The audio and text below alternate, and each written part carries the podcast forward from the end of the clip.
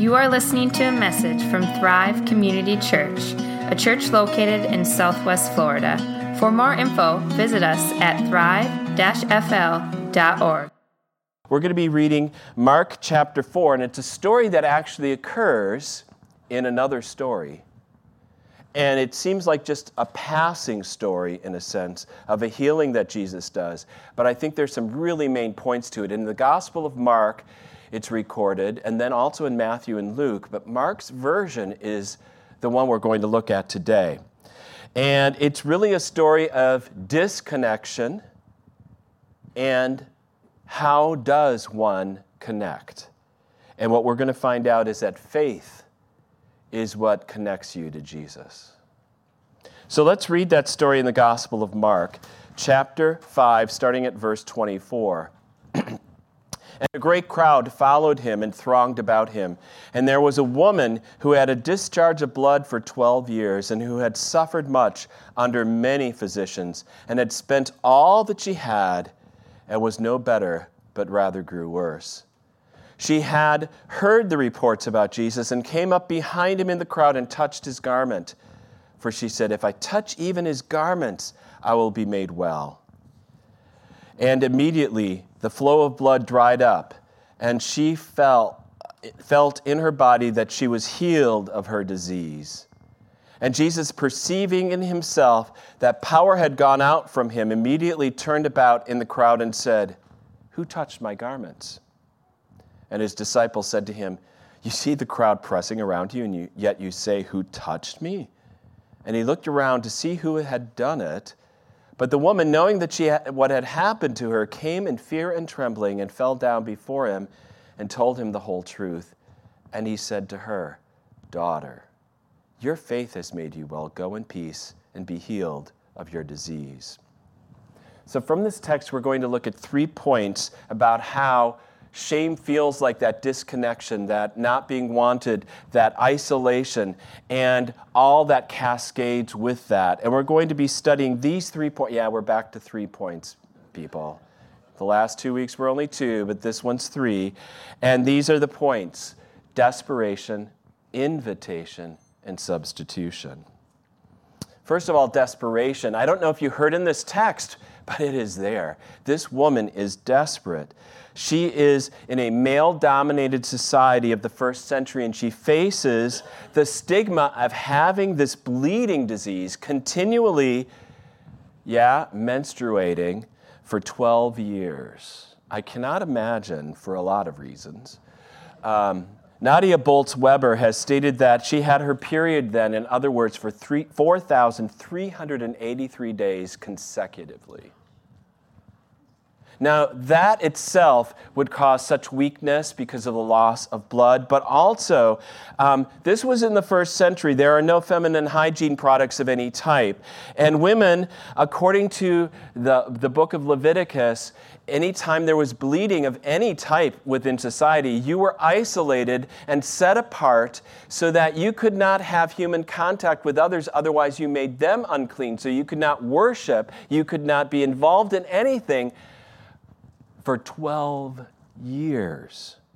She was not physically close to anyone, and everyone avoided her. Have you ever felt um, when people are avoiding you what it feels like? Or looking at you, you know, like that stare? Um, maybe um, I have done this once in a while, but very infrequently do I feel this way. We were in um, Los Angeles, and my uh, kids, when we were on a vacation, we, they wanted to go to Rodeo Drive. Any of you have ever been to Rodeo Drive?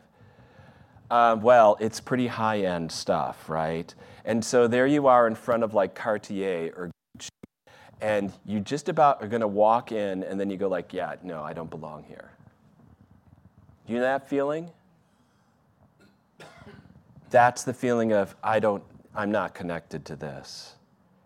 She felt that about her whole society all the time, everywhere for that long. And Mark is careful. It's amazing in Mark's gospel here that he even goes into all these details. But in this little story, within the larger story of the uh, raising of Jairus uh, from the dead, the Jairus' daughter from the dead, here's this little insertion. And yet, he goes into details about it. It's not just another healing. He's very careful to say she did not experience just the shame of the disconnection from her bleeding disease. She also experienced the shame from the fact that her cures were so difficult. He states that she suffered much under many physicians and had spent all that she had and was no better, but even grew worse. Can you imagine? The cure in the first century for an ailment like this was kind of awful, okay? At least what they thought was a cure. It was primitive at best. In the first century, medicine, not so great, right? We didn't understand all of this. In the Mishnah, for example, which is kind of a rabbinical um, explanation of what to do in certain circumstances, in the Mishnah, you were supposed to, as one cure, was to take a goblet of wine, fill it with pulverized rubber, alum, and garden crocuses. Mix all that together and drink it down, and that's supposed to cure this. She tried, she tried this many times, and it didn't help. It actually got worse. And you can imagine why, right? So now she's desperate. She is desperate. She has decided she can't help herself. The doctors can't help her. No one can help her. You see, deep down inside of all of us, I think we have that feeling. It may not be this sickness, but we have this feeling of disconnection, of isolation. Um, we're seeking a cure often for our loneliness or our shame or our emptiness today. And I think just as in that first century, there was a primitive understanding of medicine, in our materialistic and progressive ways in our society today, we're still primitive in understanding what we need for our souls, for our lives, what life is really all about. We think um, to fill this emptiness inside, all I need is more stuff. More entertainment, more money will do it, more technology. It's not going to save you, it's not going to fill it, it doesn't fill it ever. I don't think it's any better than the concoction of pulverized rubber, alum, and garden crocuses for your life. Don't you? You think that's any better? Look at all the ways people are trying to cover their shame, trying to handle the feelings of disconnection. This woman, through all the false cures, faced a deep shame over the fact that she could not fix this.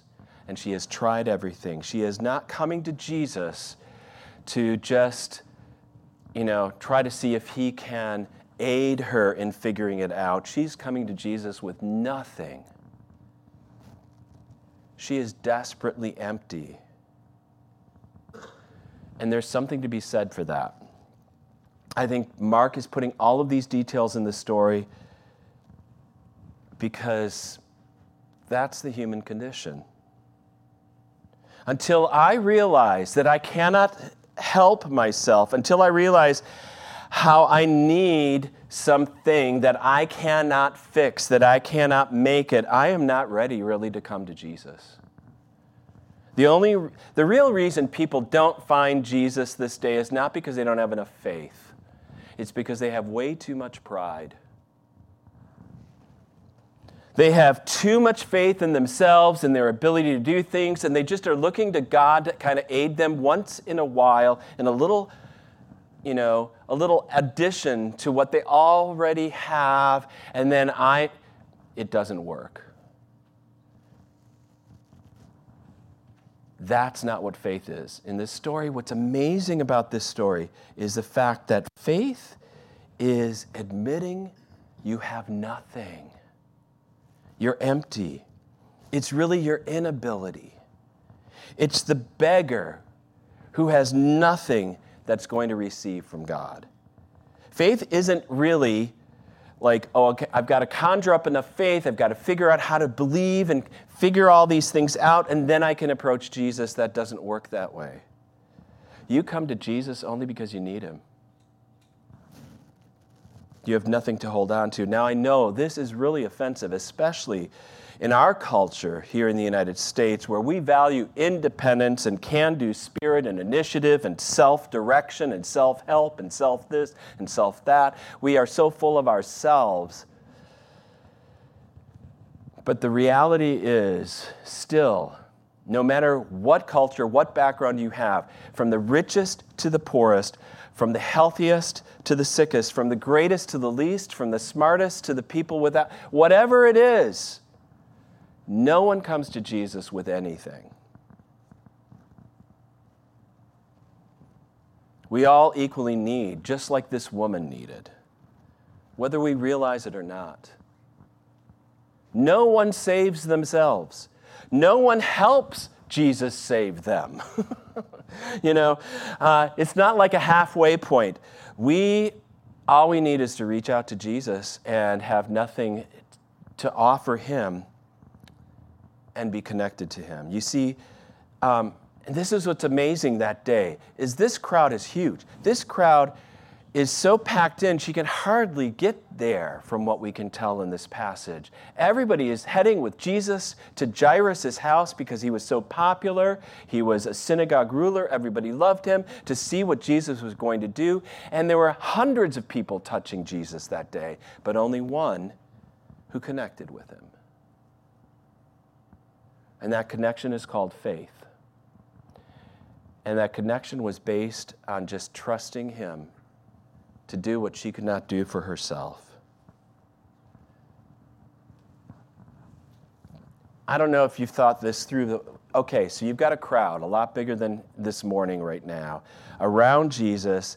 She feels so ashamed of the condition that there was nothing that she had done to deserve this from what we could tell. It was just what she had in life, right?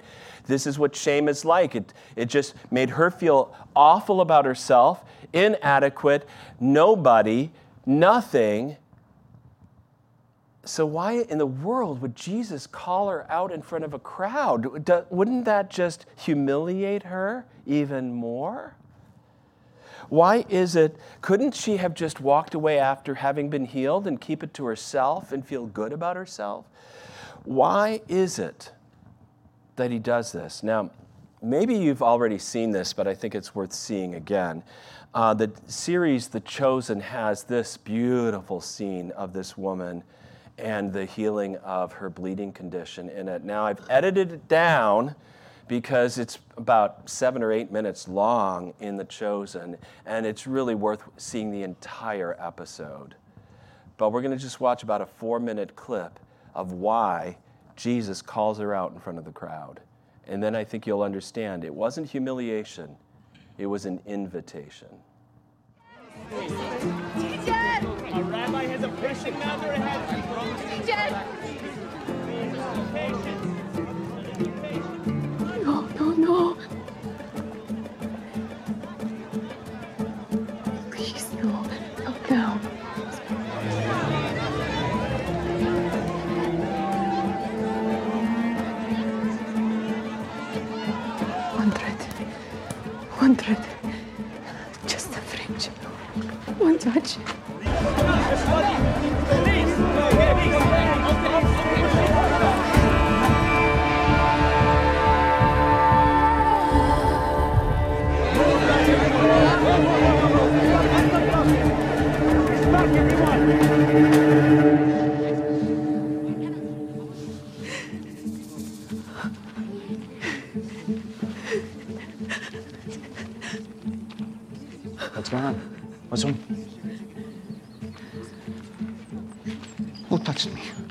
Everybody back.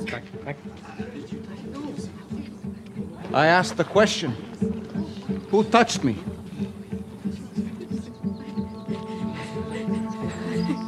Master, the crowds are pressing in all around you like this, and you're asking who touched you? They all have. Someone touched me. I felt that power went out of me.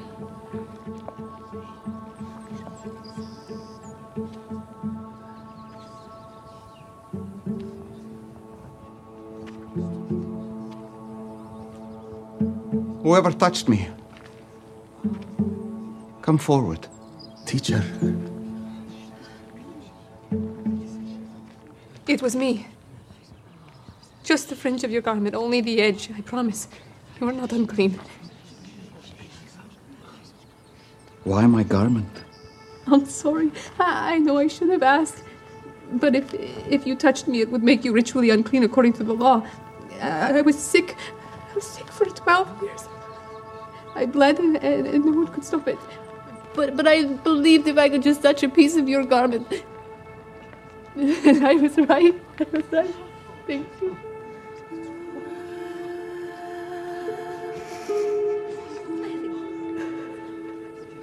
My daughter.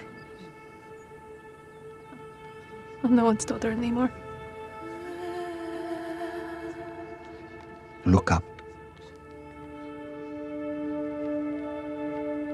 Yes, you are. Daughter. It wasn't my piece of clothing that healed you. But it was instant. I felt it right away. I know, but it wasn't this. It was your faith.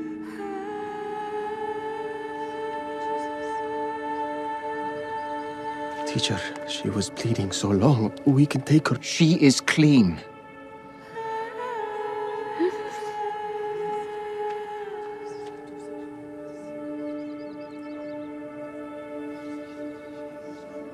You have blessed me today. And I know. My daughter, I know it has been a fight for you for so long. You must be exhausted.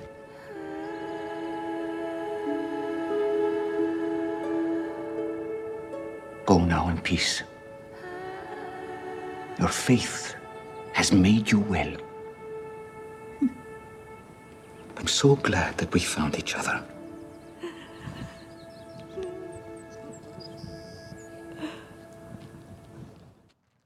Sometimes I think to overcome shame, well, not sometimes, I think it's true, you don't need just words.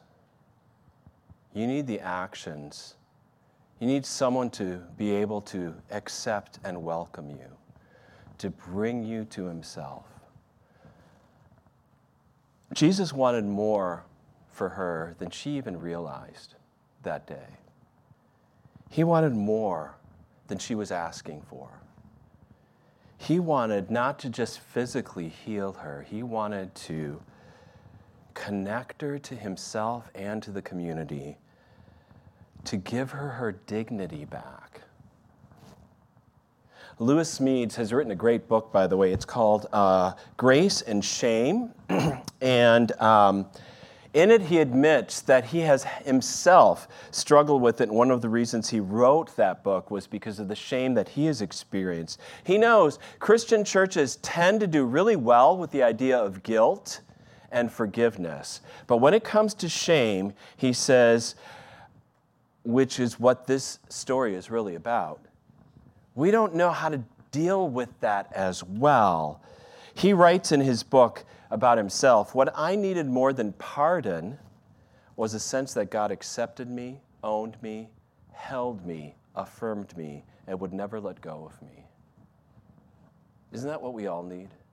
And isn't that what Jesus offers in this text? That's what this woman needed. He didn't single her out because she needed to get a scolding or be taught anything. He needed to single her out to lift her up, to honor her, to cherish her, to clarify what had happened. She seemed to have kind of a quasi magical understanding. Somehow, if I just touch her, his garment, that'll do it. And Jesus wanted to make sure that she understood it's the faith connection that matters. Just trust me, that's what does it. Trust me, and I do it. Honestly, it's not the strength of your faith that saves you or gives anything to you, it's the object of that faith. It's what you're holding on to. It's Jesus. Jesus says, you know, elsewhere that only a grain, you know, a faith the size of a mustard seed, that's about as small as you can get. That's all. That's all that's needed. It's not about faith itself. Faith is not faith in faith. Faith is not, it's not something I have to look at. Faith is reaching out beyond myself. Faith is always looking to its object, which is Jesus Christ. So you, you aren't even saved by, by faith, you're saved through faith by Jesus. It's the connection. Why was she healed? Basically, because she came to Jesus with nothing, but she came. Werner Mischke writes about this story in his book, The Global Gospel. Jesus violated the purity code. Yeah, he did. He basically did that numerous times just to make connections with people. And when he was touched by this perpetually unclean woman, he retained his holiness and purity while she was made clean. Jesus eliminated her shame by cleansing her, thus restoring her to her community. He then further raised her honor status, saying, Daughter, your faith has made you well. Go in peace and be healed of your disease. Calling her daughter made her part of a kinship group and constituted a rise in her honor status. Jesus removes her shame and gives her honor. You know, just as you can't really heal yourself from something like this, I believe the story is also saying you can't unshame yourself. You know, I can have all the healthy self talk, you know, and I remember an old Saturday Night Live skit. I can't remember the guy's name. It was, I'm worthy, I'm good enough, I'm, you know, all that type of stuff. You're always talking to yourself, but you don't believe it. If you're in, in the middle of shame, you question and you doubt yourself so much, you're not going to believe your. You need someone who has greater honor and status and glory than you to speak into your life. And that's what Jesus does here. She doesn't believe her own self worth. She's not going to believe her own talk. But she has now the Lord's word on the fact that she is a daughter. She is connected. Now, there's something very unique in this story, too. It's the only place in the gospel this happens, and it's amazing that Mark brings this up. And that is in Mark 5, verse 30. And Jesus, perceiving in himself that power had gone out from him, immediately turned about in the crowd and said, Who touched my garments? What's that about? Our third point substitution. Here it seems that in this story, at least this one, Jesus loses some power, which is kind of an amazing, huh? What? in order for her to be strengthened, in order for her to be. I don't think this is a throwaway comment that Mark has here. In fact, like I said before, what's amazing about this story in Mark is how long it is. Usually, he's the shortest, most concise, keeps almost all the details out, and yet he adds this in. And I think he does because this is where the whole gospel is going the whole story, the 15 chapters of Mark, are heading right to this point. I don't know if you realize that one third of the Gospel of Mark is just the one week of Jesus' life from when he enters into Jerusalem on Palm Sunday to when he dies, is buried, and raised again. And this story is basically a foreshadowing of what's going to happen there. For her to become strong, he will become weak. God chooses to become weak in order to strengthen you. That's the whole gospel direction. Um, maybe some of you have read this. Walter Wangerin, he was a pastor and an author. He died a few years of cancer. He wrote a book called Rag, The Ragman and Other Cries of Faith. And in it, The Ragman, it's a wonderful little allegorical story. It's about how this person in, this, in, in a city would be selling rags. I guess this usually it did happen at some times, where rags were sold, uh, new rags for old. He would trade them in this story instead of sell them. And in it, what was odd about this story is like he came up to a crying woman who was hunched on the porch in front of her uh, brownstone house crying. And he said, I'll trade that handkerchief for a new cloth. And when he takes the handkerchief, this is an allegory, she stops crying. She beholds the new cloth, but then he starts to weep. And then the ragman goes on and finds somebody else who um, I recall in this story who had one arm missing and was unemployed and didn't have anything to do in life. He goes, I'll take that jacket and give you mine. He takes his jacket off, takes his, and what's amazing is the arm went with the jacket, so the man was healed. And after many of these different uh, occasions where in this story, this ragman keeps exchanging the sorrow, the shame, the hurt, the disease of different people, he hobbles outside of the city to the city dump on which he dies. And he's glorious resurrected.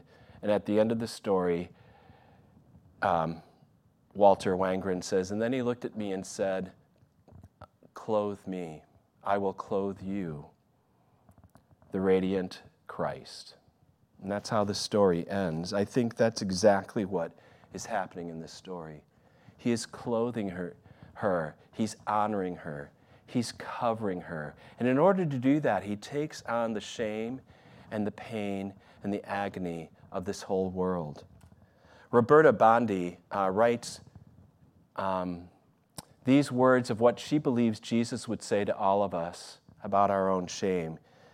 She writes, It is your suffering shame that consumes you with anger. I don't know if you realize that a lot of anger in this world is a cover for shame. It doesn't work. That renders you passive. That's another way shame affects people. Just resign to the way it is. That swallows you in depression. That keeps you from loving and knowing yourself to be loved. Shame causes even more disconnection. I hate the shame that binds you and destroys you, Jesus says, and I will prove it to you and to the world by casting my lot with you, even so far as to die a death that the world finds shameful. This is what I, Jesus, as the human being in the image of God and as God's own self, choose with great joy. We receive his honor he takes our shame. We receive his status, he takes our place. We are the object of his joy. We are the apple of his eye. We are the one that Jesus looks at and smiles upon and rejoices in. And he calls us his daughters, his sons. John Forrester writes this in his book on shame Uncontrolled exposure of the body and soul is the fuel of shame. Jesus was publicly stripped of friends, freedom, dignity, clothing, light, life, and even his father's acceptance. Can there have been any deeper exposure? So he knows your shame because he has actually experienced it himself and taken it on himself upon the cross so that he knows you, even in the deep depths of any feelings that you have ever had that you don't want, He understands. He lifts your head. He shines His faith on you. And through His glorious resurrection, Jesus now defines honor and shame differently than the world does. It's in the cross of Jesus Christ where we see the weakness of God becomes the power of God for salvation. So the world believes that there's only so much honor and prestige to go around. Have you ever noticed that?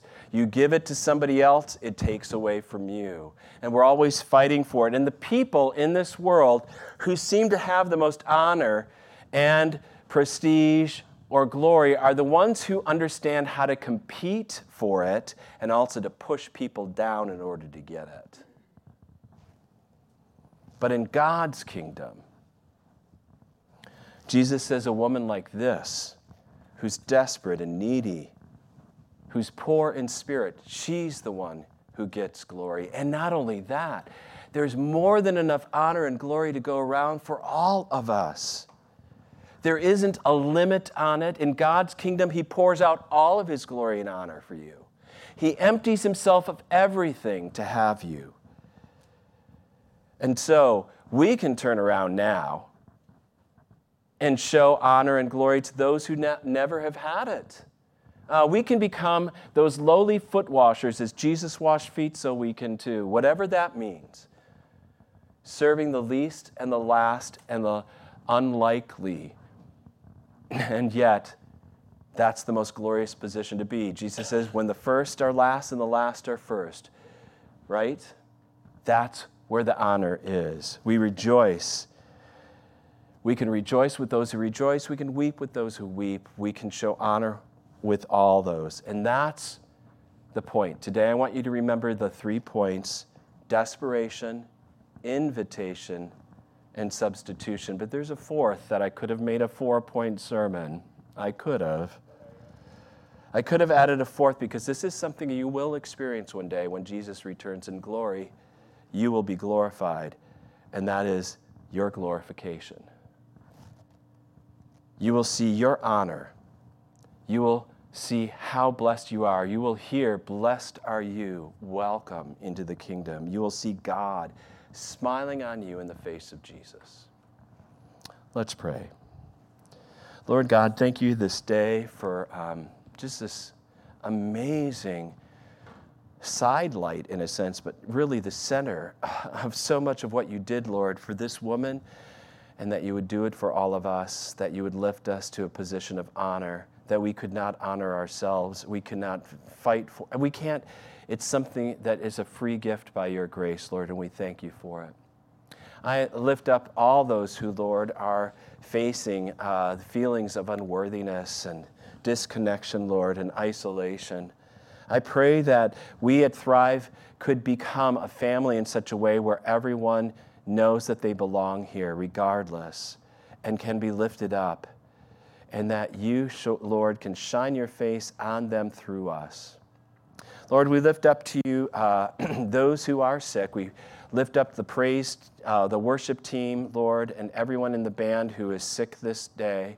We pray your healing upon them and that you'd bless them and bless the uh, worship night at FGCU this Thursday. We pray that you would be glorified in it and that you would lift the shame up off of every student who is there, as well as, Lord, use them for the sake of your kingdom that you might bring about.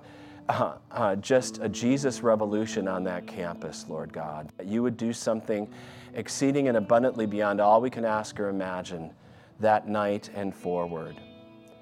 Uh, we lift up to you as well, Lord, Otto, as he will be undergoing a procedure this week, and Dan, as he is recovering from surgery at home with Erica. We pray, Lord, that you would bless them and keep them in your care. We offer up, O oh Lord, our food drive that we're going to have, uh, that we are in the middle of right now. And I pray that you'd be working in that drive, Lord, for your glory's sake, for so many in our community who are hurting and in need. Lord, we ask that not just food be given, but honor and dignity, Lord, and that they know that um, they are those whom you value, Lord Jesus. Value with an everlasting love.